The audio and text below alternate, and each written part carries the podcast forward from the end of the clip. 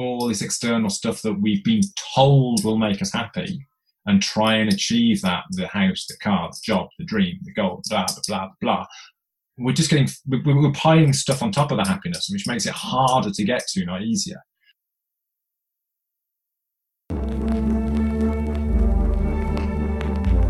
Hello, I am Joel Ingram, and this is Crisis to Crushing It podcast. Let's dive into this week's talk, and I'll help to increase perspective, expand perception, and allow you to change your reality.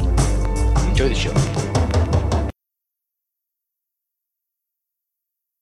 Today on the show, uh, we have Matt Collerfield. Matt is my uh, NLP teacher, mentor, and uh, probably doesn't like the word, but guru of forms. Uh, so uh, you know what the word guru is good for, don't you? Go on. You can't spell the word charlatan. you know the intent that's meant with that word, Matt. I know, I know. so, Matt, welcome to the show. Thank you. So, uh, tell us what's going on in the world right now because we haven't spoken for a while. Yeah, yeah. After my last one, where you know we had to cut off after about an hour and forty-five minutes because the tape ran out. I think. yeah. I was trying to keep it shorter this time. We'll keep it focused. Your your listeners don't want to listen to me uh, going on for another hour and forty-five minutes. Um, right now, uh, I'm doing there's a couple of things that's going on. Um, picking up probably from what we spoke about last time for your old listeners, if they made it all the way through to the end. As you know, I do two things. As you said, I do NLP. I teach NLP. I've been coaching and that sort of stuff since 2000. So what we're coming for about 19 years. And on the other side of that, I've been teaching, or I have, I, I teach martial arts, in particular Thai boxing. I started Thai boxing when I was 12. So I've been, uh, I started, sorry, I started martial arts when I was 12.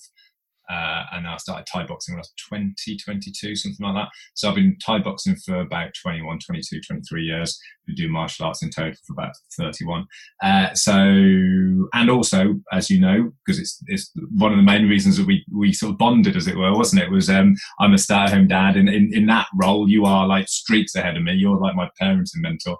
Um, and, um, and so I'm like the stay at home dad at the moment because it makes sense. My wife's got a proper job.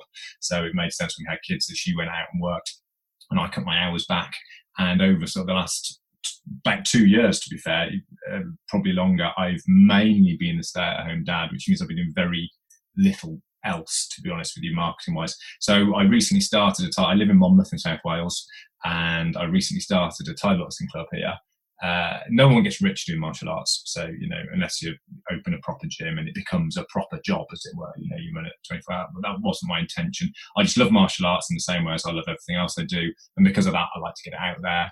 It makes, you know, a little bit of, in the old fashioned phrase, if I was the good lady wife, her indoors in the old sexist world, you know, a little bit of pin money, as they say. Um, so it makes me a little bit of money. And, and, and it gets me out of the house and gets me to speak to grown ups, which is always nice uh, as opposed to so yes, I've been teaching, which is great. I've loved it actually. I've loved getting back into it because it's just teaching. You know, it's it's it's just having the passion and the excitement to be able to talk and teach people something they don't know. And um, and I often forget, and you're probably the same, Joel. I often forget in the role that we do that for some people, what we do is life changing. You know, it, it's you know, you and I, we're we're we're, we're fairly humble people. I say that, you know, anyone who says they're humble is never humble, are they? I, now sound like Donald Trump, don't I? I am an incredibly humble person. No one's more humble than me. Um, um, uh, but you know, we, we, kind of just get on with with the job, as it were. I think it's, a very British thing. I think you know, and it's it's sort of. particularly from your point of view, a Welsh thing, you know, it's in that culture, you just kind of get on with it. So we forget that what we do really affects can really affect people's lives positively. And it's the same with with the martial arts. I just think I'm teaching Thai boxing, but then when I think from the experiences that I've had from learning martial arts, how some of that has really changed my life, mm. and thinking, you know, I have the opportunity to do that and, and pass that, you know, play it forward as they were and pass it on to other people. The other thing that I do, like I said, is the NLP thing, which I I, I relaunched uh, last year uh, probably about a year ago, in fact, we're probably coming up on the 12 month anniversary. And anyone that's looked at my blog or my website or my Facebook page will realize there's not a lot going on, to be fair. And that is for two reasons. One, uh, well, three reasons, four, but we'll see how many reasons I can come up with. Uh, one is uh, being a stay at home dad is being a stay at home dad, and it's great, and I prioritize it. So when it comes to work. I, I'm in an incredibly lucky situation. Do not get me wrong. I'm in such a fortunate situation. My wife works really, really hard to make money which allows me to stay at home. And it is totally the role reversal, I know, to, to what most people consider in society. Um, so I, I, really am glad that she's, she's, she's prepared to work that hard and has allowed one of us to stay at home rather than putting them off in nursery or something like that. So you, you, you just tend to prioritize it anyway. So when it comes to doing work or spending time with the kids, I kind of find myself spending time with the kids, you know. Um, the second reason is I was a bit naive, if I'm entirely honest uh, I thought, yeah, I can just pick it up where I left off. I'll leave it aside for a year and a half, two years, three years, whatever. It'll be fine. But of course, what happens is the world moves on, new competitors move in, the, the, the landscape changes, and it's essentially like setting up a brand new business all over again. You know, even though I'm doing the same thing, I'm essentially starting again from scratch. And it took me quite a, a while to realize that that was what was happening. I was kind of just putting dates out there and bringing around clients and that sort of stuff and wondering why the work wasn't picking up and thinking, this is weird. You know, I'm doing everything I did beforehand. Why is it that, you know, no, nothing seems to be working at the moment? Then I suddenly realized it's because essentially I'm setting up a new business all over again. So I've had to change the mindset and go back into the, into you know the sort of uh, startup mode as it were okay how would i advertise it and it's great because it's really given me the opportunity to redesign what i do and uh, and and I've really changed some aspects of, of my attitude towards this from sort of two or three years. Some of it I'm sure we'll get onto in a little while because it's relevant to stay-at-home parenting and things like that. So, um, but the, the, major thing I've done, um, and I haven't worked this all out yet, so this is a bit of a web exclusive. So if it changes between now and launch day, I apologise. Um, but I've I've been thinking a lot about the world of NLP as it is right now, and it's always been I can swear on this podcast, can't I? Yeah. Yeah, yeah. It's always been shit, to be fair, the world of NLP, because you, for every well-meaning, talented NLPer that puts the effort in to learn the skills, you probably have a hundred shitbags who are just trying to make a quick buck. Uh, they're trying to sell, or, or, and this makes me sound really mean, and I, this makes me sound really arrogant, and I do apologize. People who just don't get it. Yeah, people who think it's one thing and not another. But I think I can get away with gap criticism because nowadays with the internet, it's it's very difficult to be duped. Well, it clearly isn't because people just look on Facebook. You know, it's go, oh look, Facebook post told me I shouldn't give bread to swans. Um, got to be true. I saw it on Facebook. Um, that used to be the equivalent of you know it's got to be true. I read it in the mirror, wasn't it? Or you know I read it in the sun. It's got to be true. Now it's also on Facebook. It's got to be true. Um, but it's it, it, it it's something that really bugs me. And one of the big areas I really want to get into is critical thinking skills for everyone. Uh, is, is checking what you know, assuming you're wrong all of the time. Yeah, always double check it. And you really have, you go and you open an internet browser and you have the wealth of human knowledge at your fingertips. You can search and look for anything. So there is no excuse to be informed nowadays. No excuse whatsoever to be informed. Um, apart from Google hates well-informed people. Google, I think their algorithm now is based towards opinion and not fact. Does that make sense? You know, it's okay. you, type in, you type in something and it will give you like blog entries and things like that, but it won't give you like the scientific journals. So, say for example, I've had loads of problems with my hip recently. I'm getting old, um, so I've been researching hip injuries uh, and and what I can do and what sort of exercises I can do to to to, to make it better.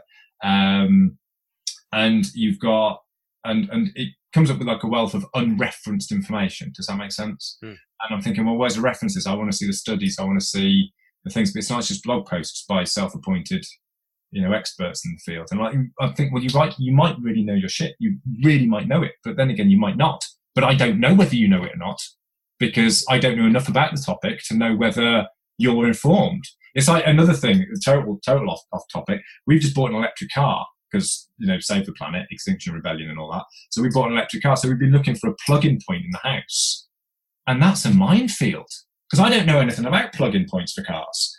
But the minute you start searching for it, well, you you know you know what I mean. There's no there's no trusted source out there yet. Yeah, normally I just go straight to which you know, which.com, yeah. what a which say, all done and dusted, you know, and you're away. But there's no real trusted sources out there at the moment that tell you what a good charger is or anything like that. So I'm having to trust people who seem to know what they're talking about, but I don't have enough information to be able to go, is is this right? I don't, I don't I'm a bit lost. Is this right? I don't know what's going on. So it's bit, a bit, but anyway, yeah. So going back to the NLP, one of the things I've noticed is um, the uh, the two things I've noticed is, is, the field has expanded significantly since 2008. 2008, 2009. Um, you know, you've got every Johnny and his wife teaching NLP nowadays, as far as I can tell. Uh, you know, back when I started, you could probably count on both hands, you know, your hands and your feet, the, the training schools in the UK. Now, a, a, friend of mine did some research, and this was we're going back a good eight years now. He did some research and found over 300 NLP training schools. Uh, so there's so much out there now um, doing it, and obviously, so that therefore there's so much variable quality. It's untrue. Uh, some of these people are very good, some of them aren't. And uh, and the other thing I've noticed, and this is this is the point I'm trying to get to very slowly. I've drunk a lot of coffee this morning. I apologize. My my little boy hasn't been sleeping very well, so I'm quite tired. He's given me his cold, so so um so yeah. um is but the other thing about NLP I've noticed, and this is the point, it's got too expensive. People are too full of themselves. Yeah, they're selling NLP like it's you know gold. And my wife said this. My wife is a qualified psychologist. It takes a minimum of seven years to train as a psychologist. Yeah, uh, you have to be registered with a government organisation. Uh, you have to do CPD. You have to do this, that, and the other. Uh, you have to then have lots of experience and specialty uh, afterwards. You know, it's a proper life changing. Now, now, coaching NLP is is that as well. Does that make sense? Yeah. Like we just spoke about, you're changing people's lives. Yet she can get away with charging about 100 pounds an hour, 110 pounds an hour. Yeah. Um, obviously in the UK, I don't know what it is around the world. Uh, sorry, I'm a bit UK centric. Um, whereas you get coaches who got done like a 21 day course in coaching, done 150 hours, got done three clients and they're charging like 175 pounds an hour. Yeah. Um, and straight away, there's a there's a disparity there in my book. They're pri- it's, getting it's turning coaching into something that isn't. It's turning coaching into you know some overpriced luxury good. And I don't believe coaching should be an overpriced luxury good. I think coaching should be something that everybody can access in the same ways that anyone can access counselling and anyone can access uh, sort of remedial psychology, psychotherapy, and that sort of thing. So uh, so the price point has to change. Does that make sense? It has to, it has to come down. It's as simple as that. So I'm making a stand and bringing my price point down to allow people to access my training. And the other thing is with NLP training, because NLP training has become more and more and more expensive uh, over the last 10 years, uh, then it is locking people out who would benefit from it. You know, people who can't afford it. I get so many people ringing me up and want to do it and can't afford it. Can't pay me in one go. Can I pay in installments? Can I do this? Can I do the other? I really want to do it. I can't do this dose. I can't get the money together. And I thought, so I want everybody to be able to access NLP. I want everybody to, to benefit from it. So I'm gonna, so I'm crashing my price essentially to make it more accessible. Because the, the problem with that is people can't afford to do a, a, a recognised and qualified course. And I'm not the only person that's good at NLP. Obviously, there's loads of people out there. So I'm not saying I'm the only person that's doing it. There's people who are very, very good over, over the country. There's people who are probably better than me, to be fair, all over the country. Um, but the minute you lock those people out from this quality of training, you know, the price point gets too high, then people just go for sub substandard training. And the problem with the internet is it's made the quality of the price of everything nothing. So they go to the internet and they go to Facebook and they get sucked in by all these, as Michael Breen calls them, cowboys and shitbags who will sell them substandard courses, the seven dollar NLP practitioner course, you know, and they'll do this. I've had people who go, oh, I've done my NLP qualification. Oh, where did you do it online? Well, you haven't done an NLP qualification then, you know, you've read you've read some PDFs and maybe watched some videos about NLP. And I don't know if that's actually NLP because, as you and I know, NLP is this weird thing that you speak to 50 NLPers and you get 50 different definitions about what NLP is. Uh, because most people confuse NLP with the purpose. Yeah. So if you use NLP for therapy, people will tell you that NLP is a therapy. If you use NLP for sales, they will tell you that NLP is sales but it's not. As we know, NLP is the ultimate generalist toolkit that allows you to access any speciality quickly and easily so you can use it for whatever you want. And, and because NLP is just such a great model of the world that allows you to do this broad range, make you a better teacher, make you a better parent, make you a better therapist, make you a better salesperson, a better manager, a better teacher, I've said teacher, haven't I? A better doctor, better nurse, whatever it is. Because NLP is so good at giving people these tertiary skills that allow people to just be better I want people to be better. Does that make sense? Yeah. So I'm kind of making a standing and right, I'm going to bring my prices down. It might fail miserably. I might make a loss and go bankrupt. I might make no difference to bookings whatsoever, and nobody cares about the price, and nobody books. But until I run the experiment through and see whether it makes a difference, I can't say. So I'm looking to put together a range of trainings next year and keep the prices. I, I'm afraid they're still going to be perceivably expensive because there's so many costs involved that I can't bring it down any lower than I have. But it's about just having the guts about saying, right, I'm going to make less profit. And that's all it comes down to. I'm going to make less profit. Um, and if I make less income off it, I make less income off it. And I don't want to run any more courses because I've got, like I said, I'm staying parent. So I'm not running any more courses. So it's not going to be a volume thing. So the quality isn't going to drop off. I'm just, to be honest, I'm doing it to see what happens but, yeah, you know, what's, what's, wrong with that? You know, exactly. like you said, times have changed, things have moved on. Yeah. I think my my mother knows that I'm I've trained in NLP. Yeah. With your, you know, all with yourself up to NLP coach level. And then she says the other day, um, what is it that Joel does? Mm-hmm. When Mrs. says NLP, she starts, you know, she says, guess, guess what I've just done? And I was like, oh, she's, I know what she's done. She's gone and bought an online course. Hmm you know, sixteen pound a month. I'm like, why didn't you just contact me? Yeah, I could have contacted you. I could have asked when your next class was, and then you could have had a full engaging, rounded experience of what NLP is. Yeah, because you can't possibly. I don't think you can possibly get that online. Online's great for CPD, continued professional development. Online's great for that. You can watch yeah. video, books, stuff like that. It's brilliant for that sort of thing.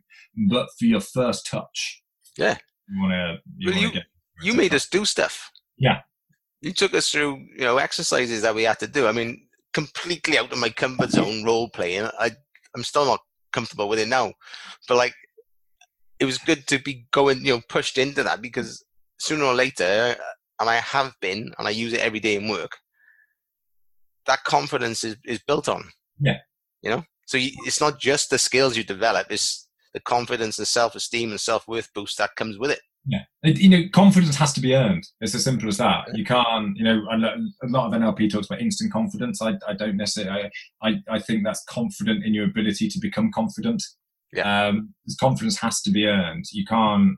You can't go. Oh, you know, someone comes out and goes, "Oh, the pilot's just died. Can anyone land this plane?" And you put your hand up and go, "Ah, oh, never done it before, but I'll give it a go. That'll be fine." You know, that's that that's that's not. you know, that's that that's the sort of stuff that, to be blunt, people like Anthony Robbins is flogging, and it's very successful and very lucrative, but it's fake and it's false and it's saccharine and it's empty. Sadly, that's the stuff that makes you mega bucks. Disappointingly, you know, if you know, I could. I, I used to talk to my friend, my martial arts instructor, in fact, Bob, and we used to talk about just doing these happy clappy courses because that's that's what people want. It's it, unfortunately, that that's what sucks people in. People will go for the easy and the simple and the quick and the rah rah rah over the hard slog. The, the, and it's not that hard to be fair. It's only like seven days. It's not exactly, you know, it's not exactly you're doing a PhD or anything like that. You know, it's not not like we're we're not at that level. You know, it's something that anyone can learn if they apply themselves to it. But yeah, people will just go, "Ooh, I did three days with Anthony Robbins." It's great fun. Don't get me wrong. I love a bit of Anthony Robbins, but he doesn't teach you anything tangible. No, you just feel good about yourself. I yeah, I, I, wouldn't term your classes as a slog. The when, when, when, when I when I come home from the classes, when I come home, I was always buzzing.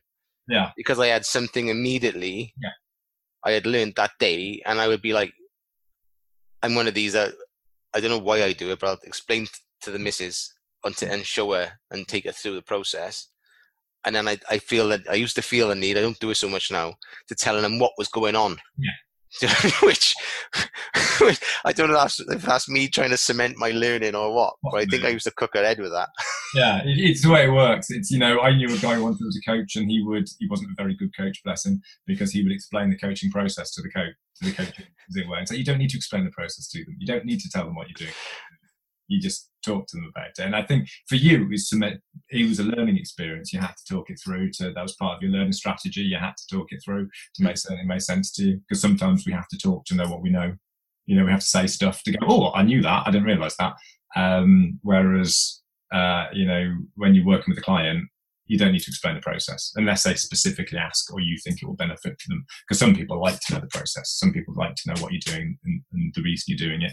That's great, but you know, yeah, not for everyone. It will, it will, it will lengthen the sessions, and you'll make more money because you'll do double the amount of sessions, I suppose. yeah, yeah, it's the other side of it, and that's the, and, and then that comes down to ethics and morals, then, isn't Yeah, it? Because exactly. I've, I've categorically told my clients, I don't want you here longer than you need to be.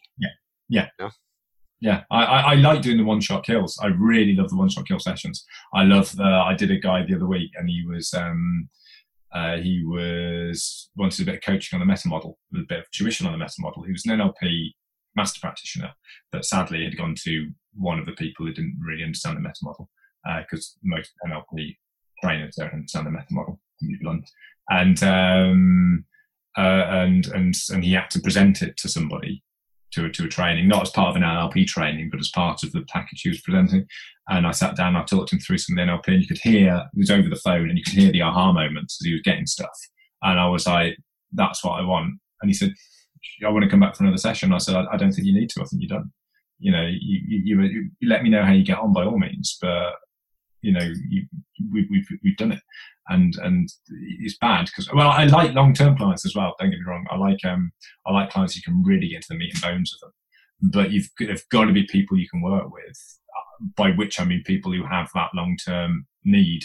A lot of people I work with, you know, you, they say they need long term coaching, and within two or three sessions, maybe less, you go, you're done. You know, just maybe come back in a year's time for a top up if you fancy it. But right now, you do.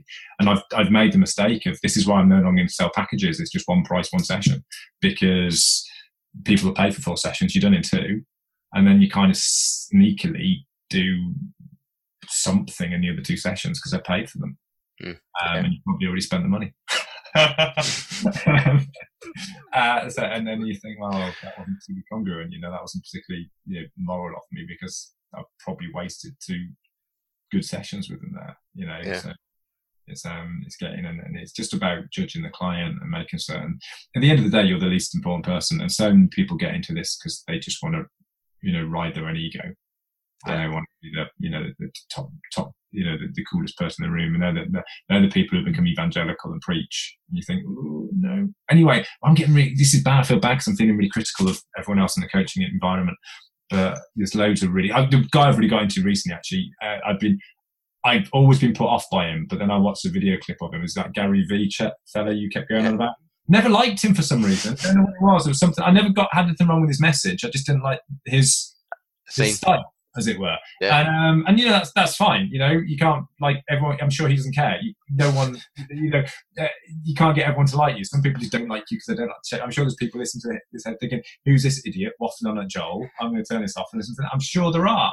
Um, but he did a great video about passive income and the passive income myth, and I was going, "Oh!" And you know what? I watched it. I went, "Oh, Gary, I wish I had the balls to say it like that." it was, this guy asked about passive income, and basically Gary went, "You're a fucking idiot, mate." And I was like, "I wish I had balls to do that, Gary." You know, for, it, essentially belittle this guy in a nice way, yeah. you know, doing him a favour, but it's just the way you went about it. I was going because he was spot on. You know, the, the bullshit passive income myth all over the internet. The only people that get rich from that are the people who are selling the passive income myth. You know, and I've fallen for some of them because I was trying to start a business. So I've fallen for the ones that try and flog you online co- or create an online course, make a fortune. Yeah. No, you don't. No, you don't. Don't make any money whatsoever. Um, the only person that made money is the person who flogged you the thing telling you how to make an online course. It's why everybody's an SEO, uh, uh, you know, a search engine optimization consultant, because that you know that's the only way to make money out of search engine optimization. Yeah. No. Uh, but anyway, I'm feeling really me. I'm feeling like I'm being really critical of the whole field, and that's really bad. Should we talk about something more optimistic and cool? I you what, I want to talk about. I'm feeling a bit like I've just been like a grumpy old man. no, I love it when you get on rants. It's brilliant. Well, the, the, the thing is, I, I, I hope it is clear, and I hope your listeners are clear that I'm not. I really hope I, I I'm not coming from a place of arrogance because I know my foibles, I know my failings, and I think what frustrates me is where other people don't. You know. Yeah. Well, yeah, you've got insights they haven't got. it's, it's probably my just my desperate insecurities coming through. You know, I joked about that when I started a martial arts club.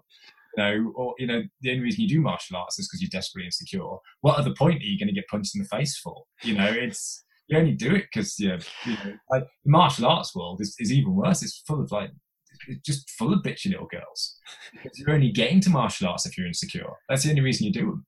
you know, you wouldn't otherwise. Well, I'm going to break ribs. Well, build my ego. Um, otherwise, you wouldn't do it. So, yeah. But anyway, so should we talk about something a little bit more positive? Yeah. Let, let me let me go into something you said earlier on uh, about being a stay-at-home dad, but yes. touching also on something you also mentioned.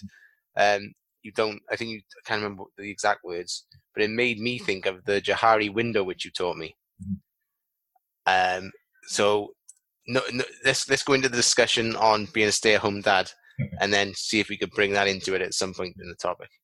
Yeah. Oh, yeah. So yeah, this is this is really what we should have been talking here today. If anyone's listening to this, skip through that 15 minute preamble. Put this at the start. So if you want to hear two bitter old men moaning about the state of the coaching people, listen to the first 15 minutes of this podcast. If you want to listen to something useful, skip forward 15 minutes and then I'll start talking about something else. I um, know, I'm actually going to take that clip out of there, right? And I'll put that at the start of the episode. I bet you has loads of views.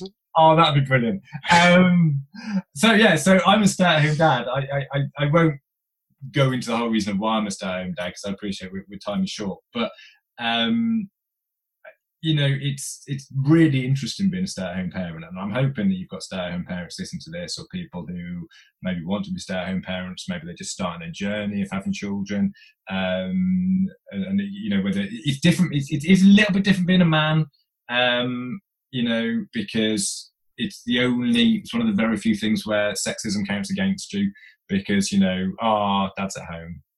Oh, doing doing babysitting today, are you? No, I'm I'm I'm being a parent today because that's that's what I am. I'm a parent. Um, but on the plus side, people kind of put up with your incompetencies more. So sometimes you can get away with it, you know.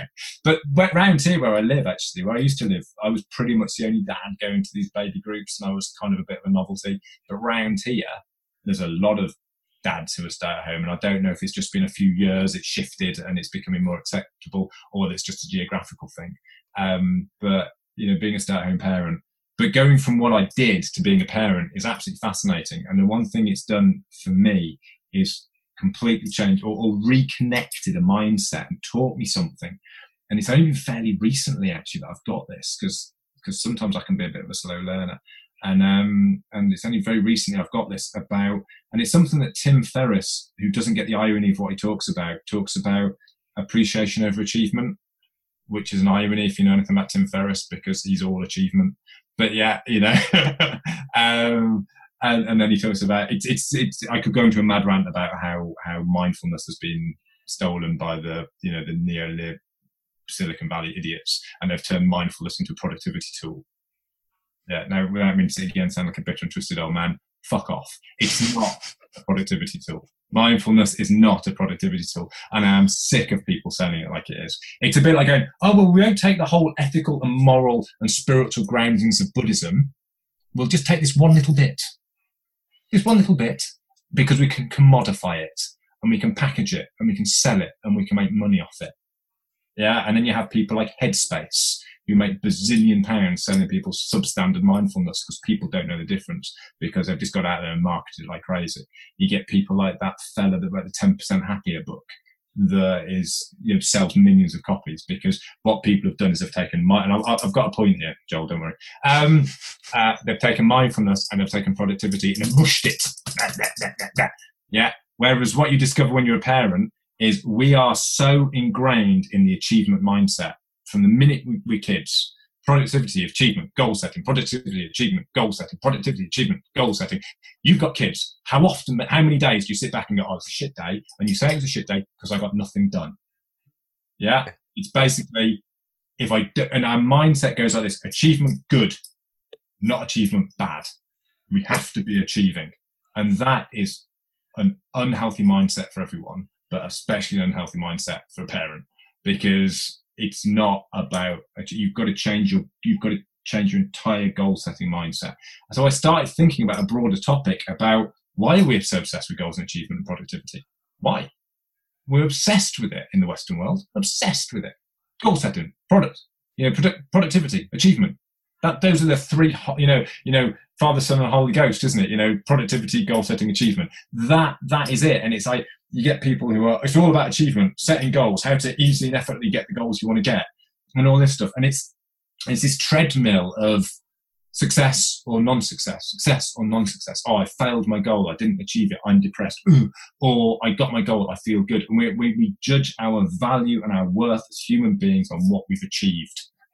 And that, if you think about that for 30 seconds, you start to realize quite how absurd it is from that moment, which is bad because you know NLP is all about achieving goals, isn't it? well, it's not. That's the thing. It's not. That it's not about achieving goals. It, it's something you can use NLP for as achieving goals if you want to.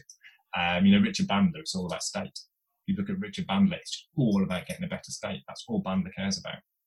Get a better state. So mm. you life in a better state. So you're less grumpy and happier most of the time. And that's what he uses NLP for. Um, and that's what the guy that taught me NLP used it for. You know, so um, but yeah, so it's it's being a parent. You've got to really change that mindset from goal setting, achievement, because days would go by where I don't get anything done as you know, anyone with young kids will know this. You know, I'm, I'm, not, I'm not, I don't think I'm saying anything revolutionary, you know, or, or you know, particularly profound, because kids live in the moment, and kids will win. This is the thing: kids will win because they have, they are, they are like little Buddhas, aren't they? Really, or little psychopaths, depending on which way you look at it. Because uh, I always, I always mostly laugh. You know, people think psychopaths are cool. Psychopaths are basically grown-up toddlers. When you think about it for a second, they have no empathy. It's all about them it's me, me, me, me, me, and I'll go nuts and kill you if I don't get what I want. That's basically a, a, toddler.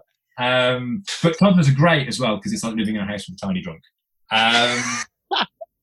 Because they just they just fall over and, and burp and fart and do all that sort of stuff. And my daughter, bless her, she's only two and a half, and she is so. I just watch it all day because she's just so funny. She's just, just literally. It's. I've got a very good friend of mine called Andy. I'm sure he won't mind mentioning him, and he's he was a, he was a really good fun drunk when we were teenagers. Most of my stories start me and my mate Andy. We were drunk, right? And, uh, you had some of them. and um, what's one about when I blew up his conservatory with a firework? Um, no, no, we've got time. Uh, and she's like, but you just watch them and we'll win because kids live in the moment. They're little Buddhas. They've got all that life force that's been drained from us because we've given it all to them. So we're all like burnt out husks of human beings who just want a decent night's sleep. I think it's Johnny Depp, isn't it? He talks about, used to talk about, you talk about sleep like used to talk about partying. You know, I had, I had eight hours last night. It was amazing. Um, hours. That's that's a that's a goal to have as a parent, isn't it? They've changed your goal. Yeah, if I'm it's like um, Andrew Clover talks about in his books are brilliant. And he talks about uh, don't read parenting books, sleep. You know, don't waste the time reading parenting books. If you have spare time, sleep. Sleep will do you better. And it's true. You know, I'm, I'm crotchety and bad tempered as I'm and bad tempered because I haven't slept for four and a half years. That's what happens though. I know, and I'm 43. I should have done this in my 20s. Like you were sensible. You had kids, what, early 30s, like that. Yeah, yeah, you, got through all that stuff. Now you're just dealing with teenagers, aren't you? So it's uh, yeah. well, seven is the youngest one, so oh, so yeah, yeah. He he still comes in and hogs the bed. So kick you know. Yeah, I know. Um, neither of us sleep particularly well, but particularly Dougie doesn't sleep very well, and um, and uh, and and and I was talking to my brother-in-law, and their their youngest didn't sleep till he was seven. Yeah, that's. I wouldn't want to imagine that. But you, you, you learn a lot about yourself being a parent, don't you? And oh. what what I've mainly discovered is what a bad human being I am. you know, I used to think I was good. NLP trainer. Hey, I'm an NLP trainer. Uh, you know, I'm good at like negotiation skills. Yeah, I'm good at I sleight of mouth and and persuasion. And hey, I'm good at controlling my state because I do NLP, so I can get into. I've got anchors. I can fire an anchor and become positive motivated. Woohoo! No, no, I was I was fooling myself entirely. I was no. Now I'm like I can go from grumpy to slightly more grumpy. That's my range. uh, my son and particularly my daughter, forget it. They are you know like UN negotiators. You know, you, you, break every rule under the sun the minute you're a parent, don't you? You realize that rules are irrelevant. You go, we're never going to, uh, we're never going to do this, that, and the other. Then immediately 10 seconds later. Yeah, happens. I think who's that fellow that plays Thor? Chris Hemsworth. Yeah. He said, "What is it?" He said, "They've got a cupboard full of sweets because basically that's how you get through parenting. You know, bribery. That's the way it works, isn't it? It's just like you just bribe them all the time. It's that. It's that. You know, it's like dealing with Donald Trump because it's that. You know, it's that. Um, you know, uh, you know, mindset of well, if I want something, if I'm going to do something, I want something in return. You know, it's like it always is, isn't it? It's like, and we were going, oh no, we're not going, we're not going to do external external validation. We're not going to do, um, you know, like reward charts and things like that because because that's creating um, validation and making external, and that's not good for child self-efficacy and growth mindset. Now it's like, come with me, you can have a magazine. Lego, you can have Lego, but we've got to get in the car right now. I'll give you 50 quid, get in the car. 100 pounds, get in the car now, we're going to be late for school. Um, straight away, isn't it? It's like everything goes out the window. Um, but yeah, so so you learn a lot about yourself being a parent, and the big one, like I said, to, to me, and I think the most serious one is how an achievement mindset is actually surprisingly unhealthy. If you are, and I think I don't think that's just for parents. I think a lot of people would be happier if they just gave up on their hopes and dreams. Um, I don't. I, have I've said that in a mildly sarcastic way. I'm, I'm glad you clarified that. I, have said that mildly sarcastic. Well, very sarcastically. But what I mean is, once you start putting some external requirement on what it is you have to have to be happy, mm. then you're in trouble. Because the other thing you learn from parents is true, our natural, our natural mental state. Our, as far as I can tell, and this is purely simply anecdotal, our natural mental state is happy. Think about it. See a baby, unless they're hungry or uncomfortable or cold or tired, they're happy, gurgling, blah, blah, blah. Children, it's the same. They're very happy. And the problem is, toddlers, they're happy until something comes and triggers it. And the problem is, everything triggers them when they're toddlers, doesn't it? so they're happy for like 10 seconds at a time. But our natural state is happiness. And once we start stacking on top all this external stuff that we've been told will make us happy and try and achieve that the house, the car, the job, the dream, the goal, blah, blah, blah, blah. We're just getting, we're piling stuff on top of the happiness, which makes it harder to get to, not easier. And then you read more books about goal setting, you watch more YouTube videos about, you know, um, you know the secret or or whatever. And and and you, you just pile on and when I've got a million pounds in the bank I'll be happy. And when I've got three million pounds I'll be happy. When I'm driving an Audi I'll be happy. When I've got Ferrari I'll be happy. And the problem is we habituate. So the minute we the, the minute we get the one thing yay I've got the car I always wanted I'm happy for about 10 seconds because then we habituate the car we get used to it the feelings go away and then we want something else in its place and we go not happy with the car anymore and we want another car and then and and and unfortunately this is what the western world of consumerism has tapped into. I, don't think it would be too much of an exaggeration to say that the entirety of the structure of the western world is designed to make us unhappy. Um, because if you're happy where you are now you don't strive. And if you don't strive you don't work hard and we lose productivity and you don't make money for whoever wants you to make money. So, and we don't go and buy things because if you're happy, you don't need to buy stuff. And if you don't, so, so the whole consumerist mindset is, is very much designed to make us aware of what we haven't got. Yeah. Yeah. I can um, see that. And then the whole self help industry is built around easy, quick fix ways of getting what you haven't got.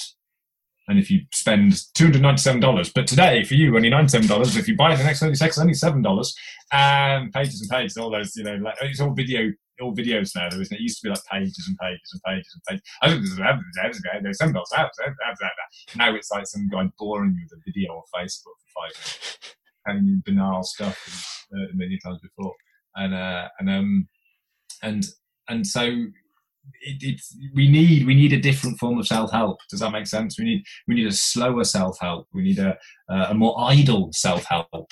You know, we need to be we need to reconnect with that inner idler or our inner. You know, uh, I've done a lot of work with a guy called Rob Ringham, who's an amazing. You should get him on the podcast. Actually, he's an amazing guy. Escape uh, everything. Sorry. Escape everything. Yeah, yeah. to be fair with Rob, he's probably the flip side of probably most people you have on the the show because he's very much about you know escaping uh, the the grind.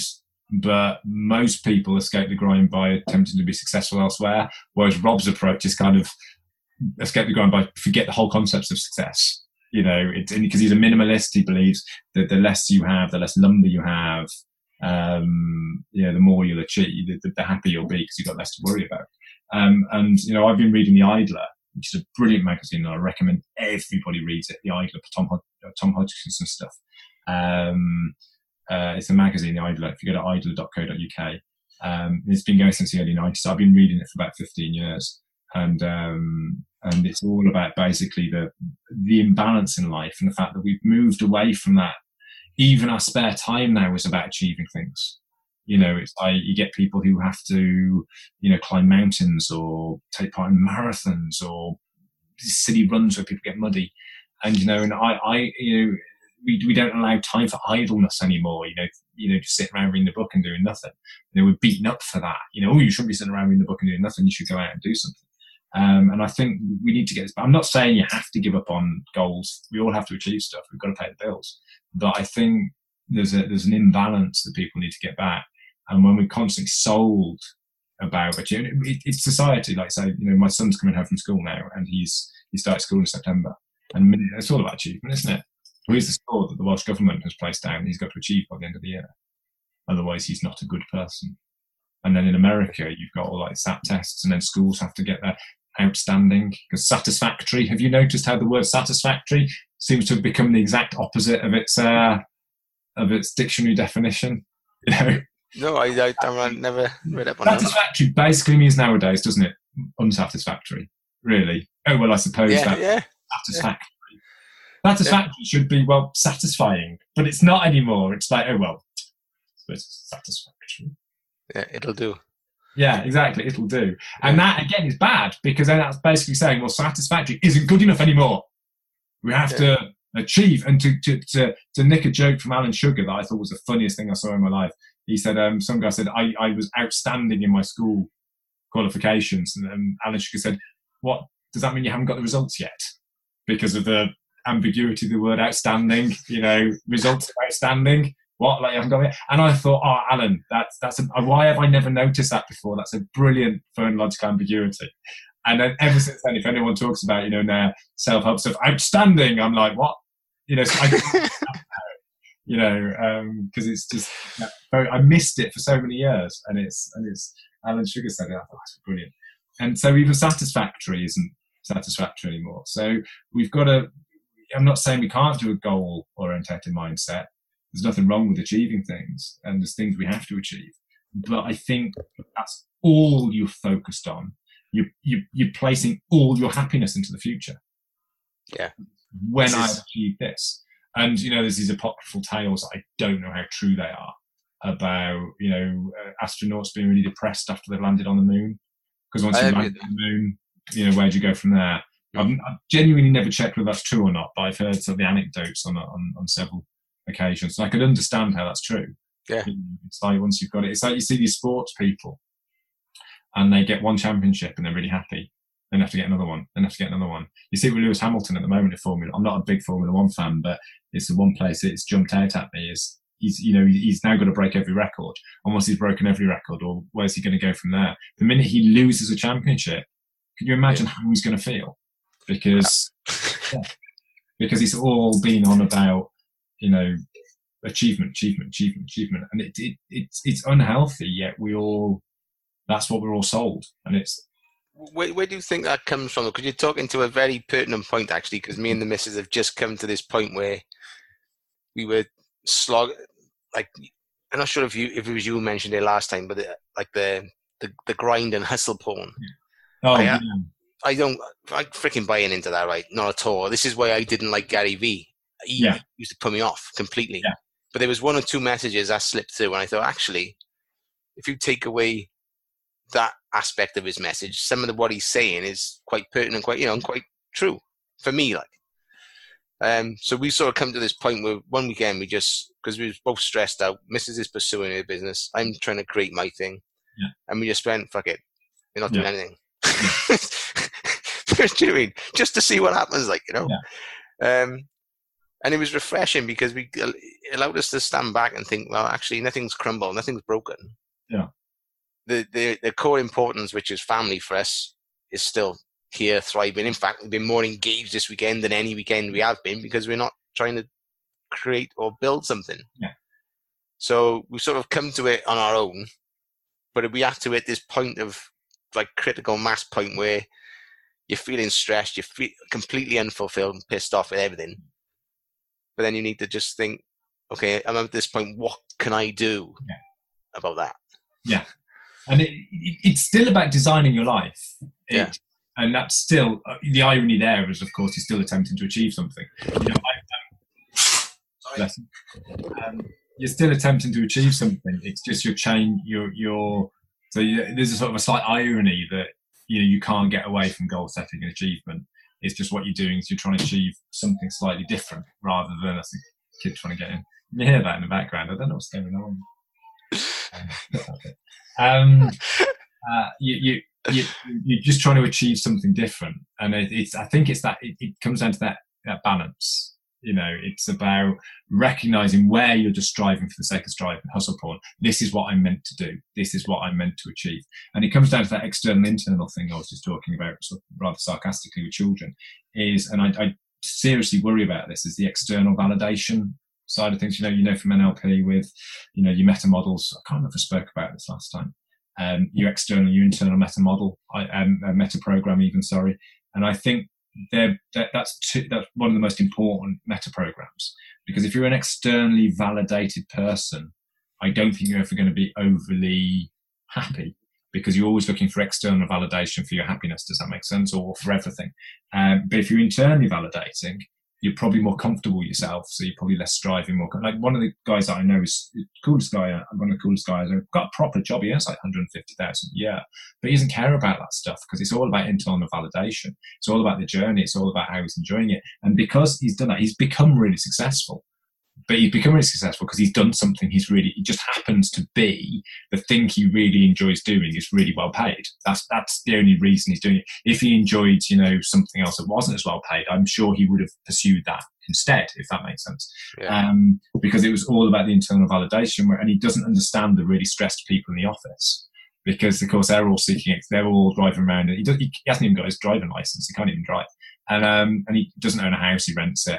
And, uh, and he's got all these people who are buying these like big six bedroom houses and mortgaging themselves up to the hill and driving around in the latest fancy cars, but always moaning their skin, even though they're earning a fortune. And he's going, I don't understand it. Why, why are they doing this? And he's this real unique little sort of like Buddha figure that is like, he's a person that nothing stresses him out because he recognizes that, you know, people are just idiots. So, you know, it's like, he's like, well, that, that's just the way people react, isn't it? That's just what people do. Why am I going to get stressed about someone cutting me up in traffic? That's what humans do. We cut people up in traffic, you know. And he's this proper because he's very internally validated. He, he, one could say he's quite selfish, but I, I, don't think that's right. I don't think selfish. I don't think internally validation equals selfishness at all. I think that's a different different meta program. But if you're externally validated, you're always looking for external validation, external support, external meaning to your life. People are you, you need people to heap praise on you to feel good.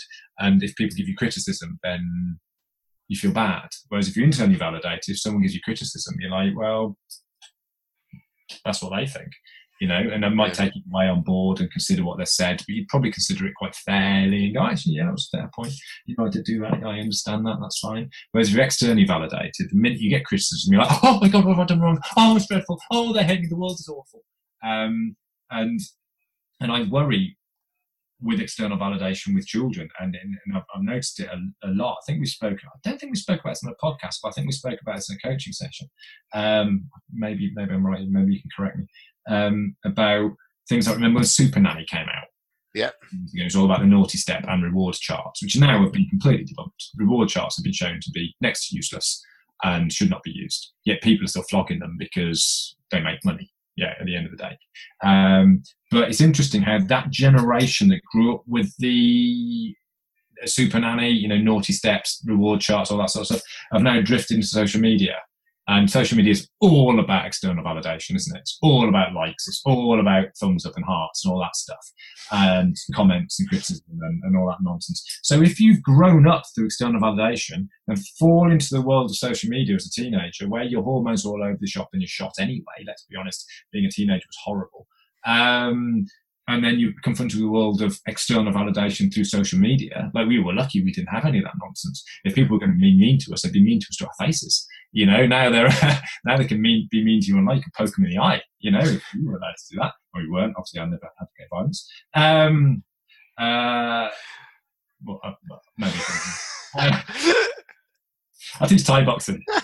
Um, um, so now the fun's the world of social media, where it's all about external validation, and we wonder why all kids are suffering from anxiety and depression at 14 and 15. And, and, and sadly, and I'm, I'm, being light-hearted about it, it's a serious issue. Kids are killing themselves because of what people are telling to them on social media. Yeah people are kids are self-harming because of stuff they're telling on social media. And that's purely and simply because of that external validation bullshit that they were given as kids. And it's not the parents fault. I am not criticizing any because we just spoke about it. You do it. You fall into that trap of going if i get given a sweet just get me in the car.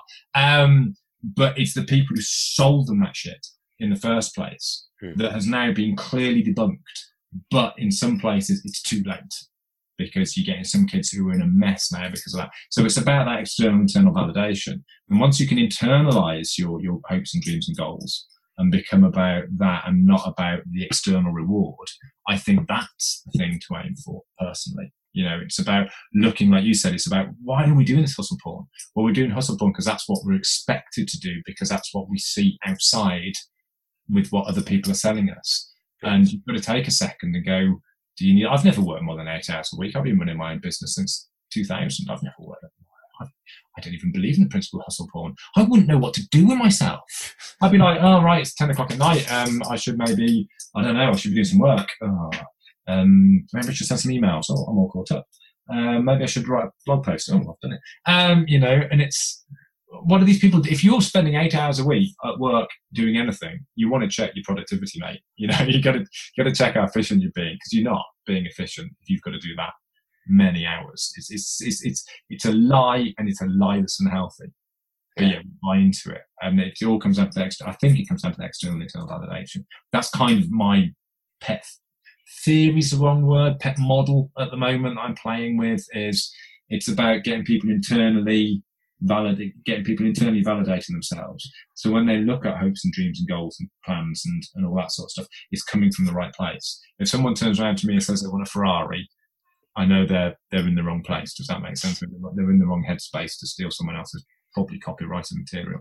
Um, and they're, they're, they're in the wrong you know universe as it were cosmology it's, it's about internalizing it so once you are then it's then you can start designing the life you want rather than the life that you think you should have because somebody has sold it to you and that's what you think should be happy. And that, coming full circle, is what I've learned from parenting. You know, I've always been, I've got into Buddhism in 95. So you think I would have been fairly immune to this stuff. But because I'm in the world of NLP and self development and you read books about it, you kind of get sucked into that success mindset. Yeah. yeah. you know, that kind of Anthony Robbins hoo ha woohoo stuff. And then you find yourself going, yeah, well, I've got to achieve this goal. I've got to have this and I've got to have that. And then, particularly when you're a coach, you start feeling you've got to play the game. So I've got to have my LinkedIn profile that makes me look really successful. And I've got to have this and I've got to have that.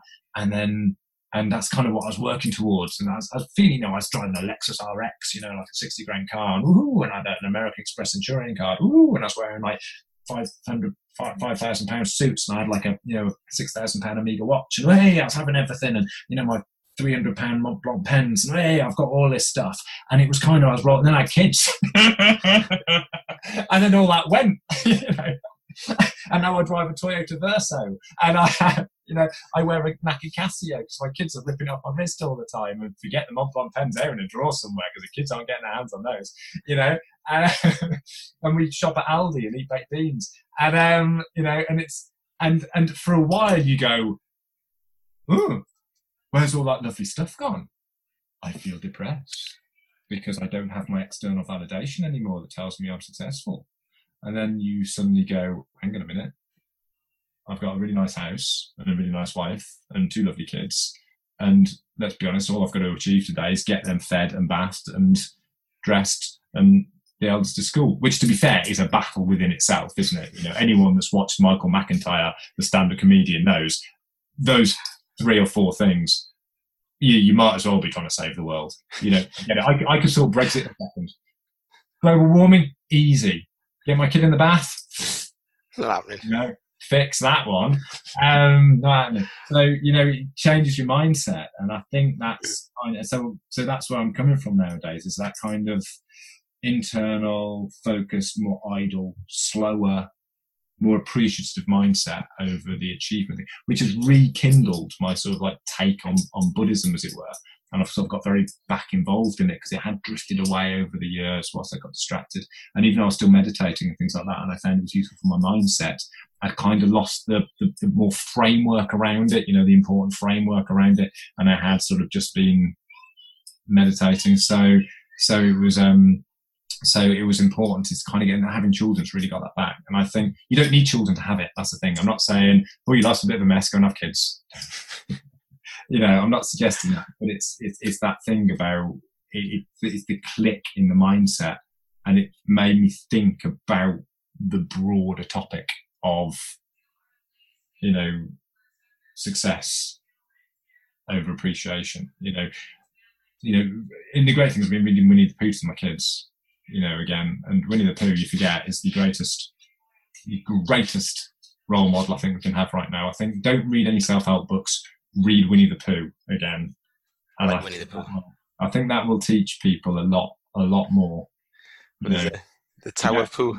Yes, the of Pooh is an absolutely brilliant book. The of Pooh. Oh, yeah, it's um. I've been, I've been, I, have been reading my, I've been reading my my kids Winnie the Pooh, and I remembered the, the of Pooh, so I went and I dug out my old copy of it, and as I picked it up, all the all the pages fell out of the cover. I was like, it's that old and that worn out, and I, I've reread it, and I was like, this this is what I want to be doing the, the, the, the Pooh mindset is what I want to be doing right now. Not the Paul McKenna. Forget Paul McKenna. Get Winnie the Pooh. You know, it's nothing wrong with Paul. He's a lovely chap, but you know, it's a different, different mindset. And I think, and and I know we're, we're getting close to tight on time, so and there's a great little sort of you've probably seen it. It's one of my favourite little stories. I've been using it for years. There's a great little uh, sort of like story or anecdote or analogy or whatever you want to call it that I think sums this up perfectly. I don't know if you've heard it or not, but it might be a really nice place to end unless you have any more questions because I've waffled on there for quite a while. I was going to ask you to do with this, like maybe two steps for yeah. people that are listening to maybe get them mm. In, into if they resonate with what you're saying, you know, towards their own solution around this. Oh yes. Oh sorry. Yes. Some some workable things. Sorry. Yeah. It's all right. Listen to it. Two. One. Read the Tao of Pooh. Yeah. Anyway. But secondly, something Michael Breen taught me. Um, I've got to give credit where it's due. Michael Breen, who's to, to my money one of the greatest NLP trainers out there. Um, he really affected the way I think about NLP. Some of it, he validated what I'd worked out for myself. Some of it, he taught me, if that makes sense. You know, sometimes I listen to Michael Breen and go, "Yeah, I know that," And sometimes I'll listen to Michael Breen and go, oh, that's a really cool way of looking at that. I've never thought about that. And I think that's important when you've got a teacher. Part of it is about validating what you already know, mm. you know as much as learning something new. And, and he said, when you have a goal or an outcome or a, a, a hope or a dream or a challenge or whatever it is, ask yourself the simple question what will it do for me, get me, or give me? What will it do for me, get me, or give me. And what you find when you do that, and then you will go up a level. Does that make sense? You go up a level of, of, of sort of generalization, as it were. And then you go, okay, I want a really nice fancy car. Or what will it do for me, get me, or give me? Well, when I've got that really fancy car, it will make me feel like I've hit a level of success because I've always wanted that fancy car. Now I've got it, I feel successful. Okay, so what will that sense of success do for you get you or give you? Well, it will give me a sense of self validation, for example. I've validated that I've, I've, I've, done what I want to do. Okay, what will that do for you, get you or give you? And eventually you will hit state based stuff. Does that make sense? Very quickly you'll hit state based stuff. Um, so it might be something healthy. You want to get healthy. You want to run a mile because that'll make you healthy and being healthy make you fitter. And, you know, you're less likely to get horrible diseases, which will make you feel more comfortable, which will give you a better lifestyle, which then, and, and eventually you'll hit state based stuff, which will be I, I want to be happy or I want to be just, ah, you know. And once you get that, well, just do that. Does that make sense? Just do that. Just, just, just, just go for the happiness then, or go for the. So just keep going up a level. Every time you, you, you, you have a burning desire for something, uh, a, a, need. Sometimes they will do it. what will it do for you? Get you, will give you, and it will be a genuine, tangible requirement. Yeah. Hmm. Oh, my boiler's broken. I need a new one. Well, what will I do for you? Get you or give you one? It will allow me to heat the water and the heating. Well, get a new boiler then. Yeah. Does that make sense? Hmm. Whereas other times it'll be, but without doing that little test first. And there's nothing wrong with having nice stuff or appreciating nice stuff. I'm not saying you shouldn't get it. Buy a Porsche, buy a Omega watch, buy a Montblanc pen. There's nothing wrong with it, but don't feel like you have to have it. Yeah, you have to have it. You can appreciate that. So, you know, people think Buddhists are dour bunches because they don't appreciate anything. They do. It's just they can hand it back when they're finished appreciating it. Without, there's a great little story of a, a Zen monk who, um, there's a Zen master and then his little acolyte next to him. They come to a, a, a swollen stream and there's a woman trapped at the one side of the swollen, swollen stream. That's quite difficult to say when you've had as much coffee as me. Um, and he, she wants to get across. Now, Buddhist monks are forbidden to touch women, but the master offers her a piggyback, carries her across, and puts her down on the other side. She thanks him. They go on their way. And the, the acolyte, you know, the little trainee's going, as he walks along. Going, he says, well, what's, what's wrong with you? He goes, well, master, we're forbidden to pick women up.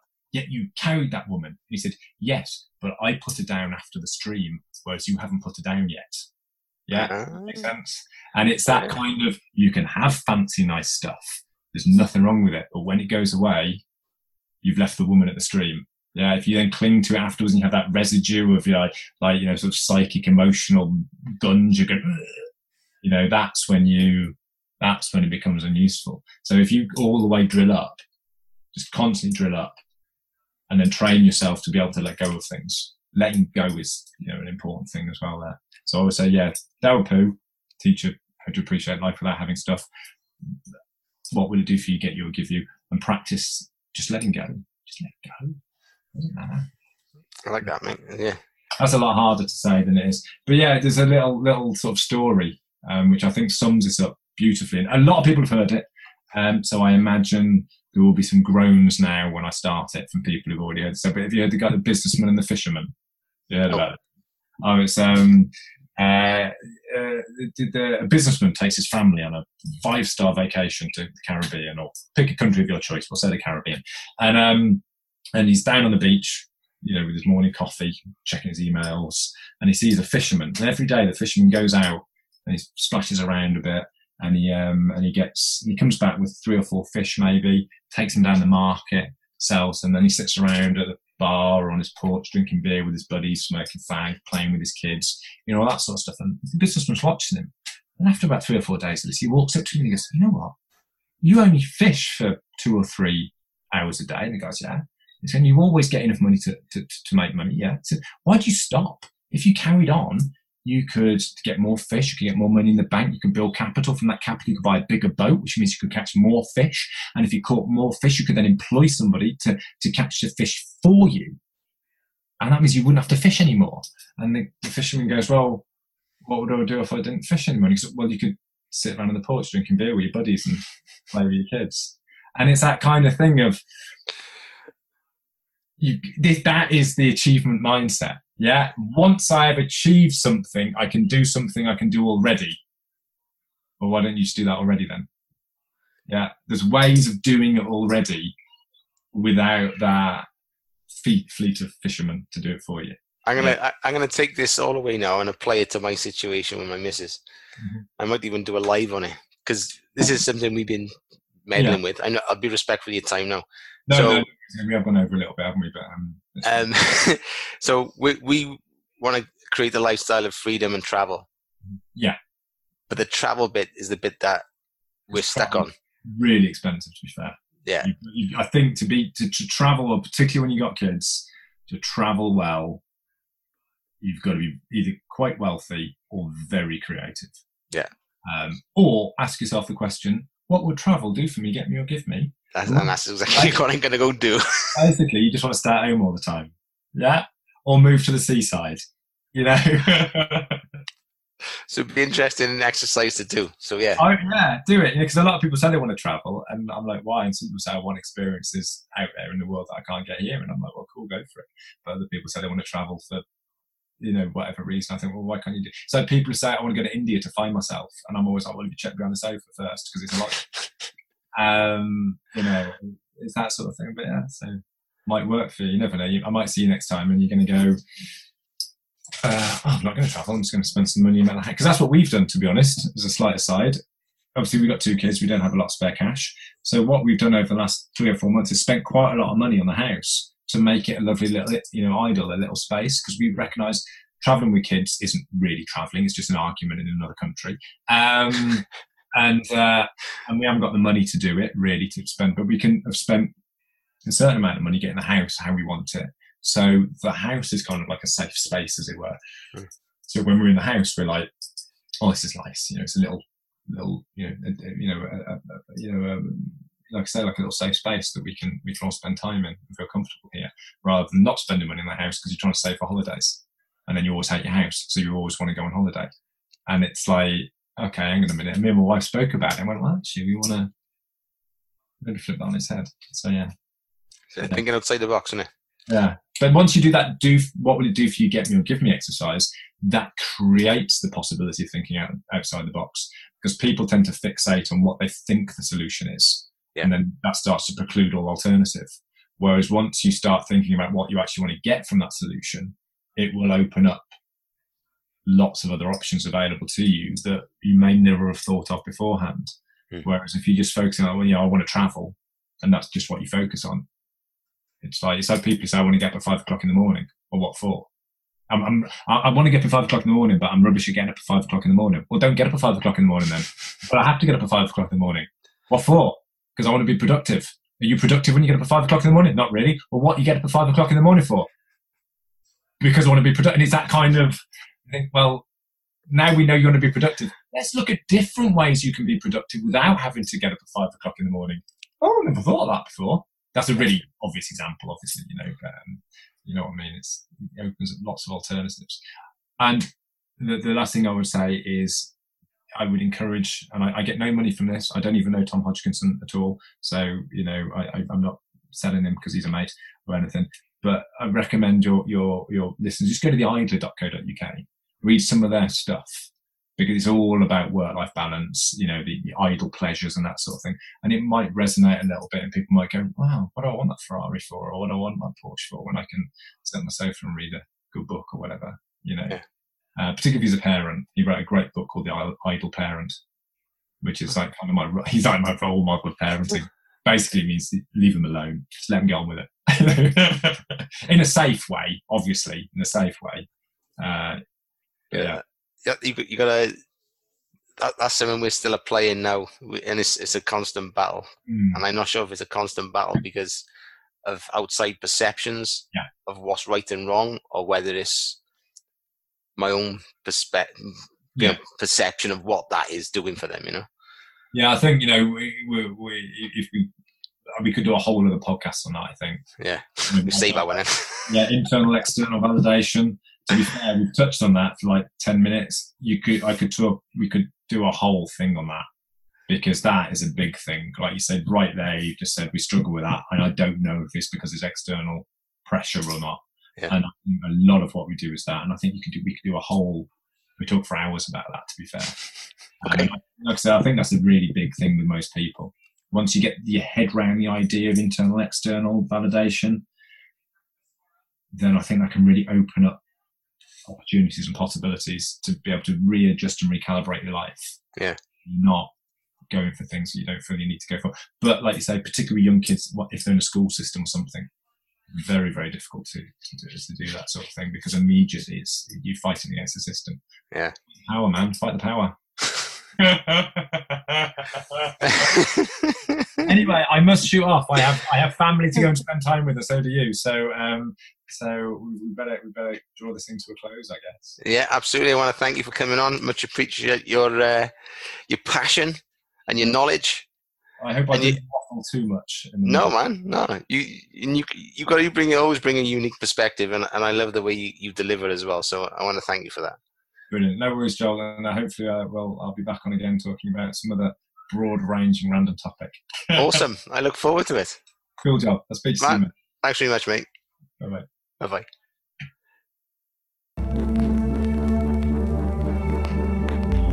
So thank you for listening today. I hope you enjoyed it. My name is Joel Ingram, and I am a certified NLP coach. I help passionate, resourceful, and professional people feel stuck and unfulfilled with aspects of life to rewrite their narrative and chronicle a new, engaging, and captivating future. Please subscribe if you found benefit. And we're done.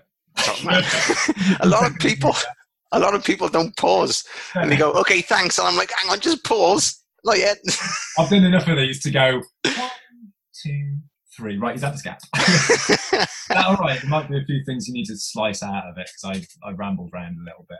I liked it. Rob Brigham. Well, I read his book and I, I loved his book. So Yeah. that, that his book led me to another book that you mentioned Mm. about the guy that was trying to get away from money. Yes, um, I can't remember. Yeah, Something to do with a flower in the window. something like that. Yeah, I can't remember. We never spoke about that thing that you mentioned. Something grid. Grid.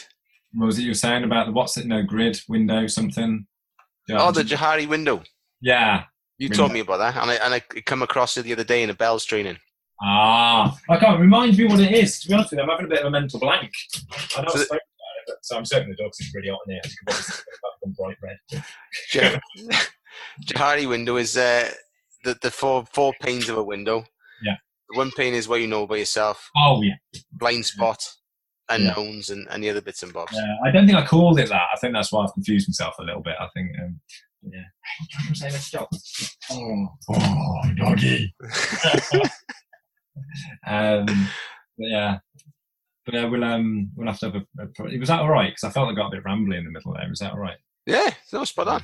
Yeah, it's it's it's good because it's just it's natural. Yeah, I just feel like I rant and rave, and then I think, oh, have I ranted and raved too much? Does that make sense? No, never, Mm. never. you, uh, y- I don't know if you and Ben are from the same place. but Yeah. the same sort of Possibly, accent, maybe. but it's just, you got the same vibe as well. You've got the same like you you know what you want. Yeah, you should do a round table. I was just thinking about because I was thinking with Rob. I was thinking if you wanted to do one with all three of us, because obviously with Zoom you can pitch Yeah. You can get five people for free, I think, aren't you? Is it?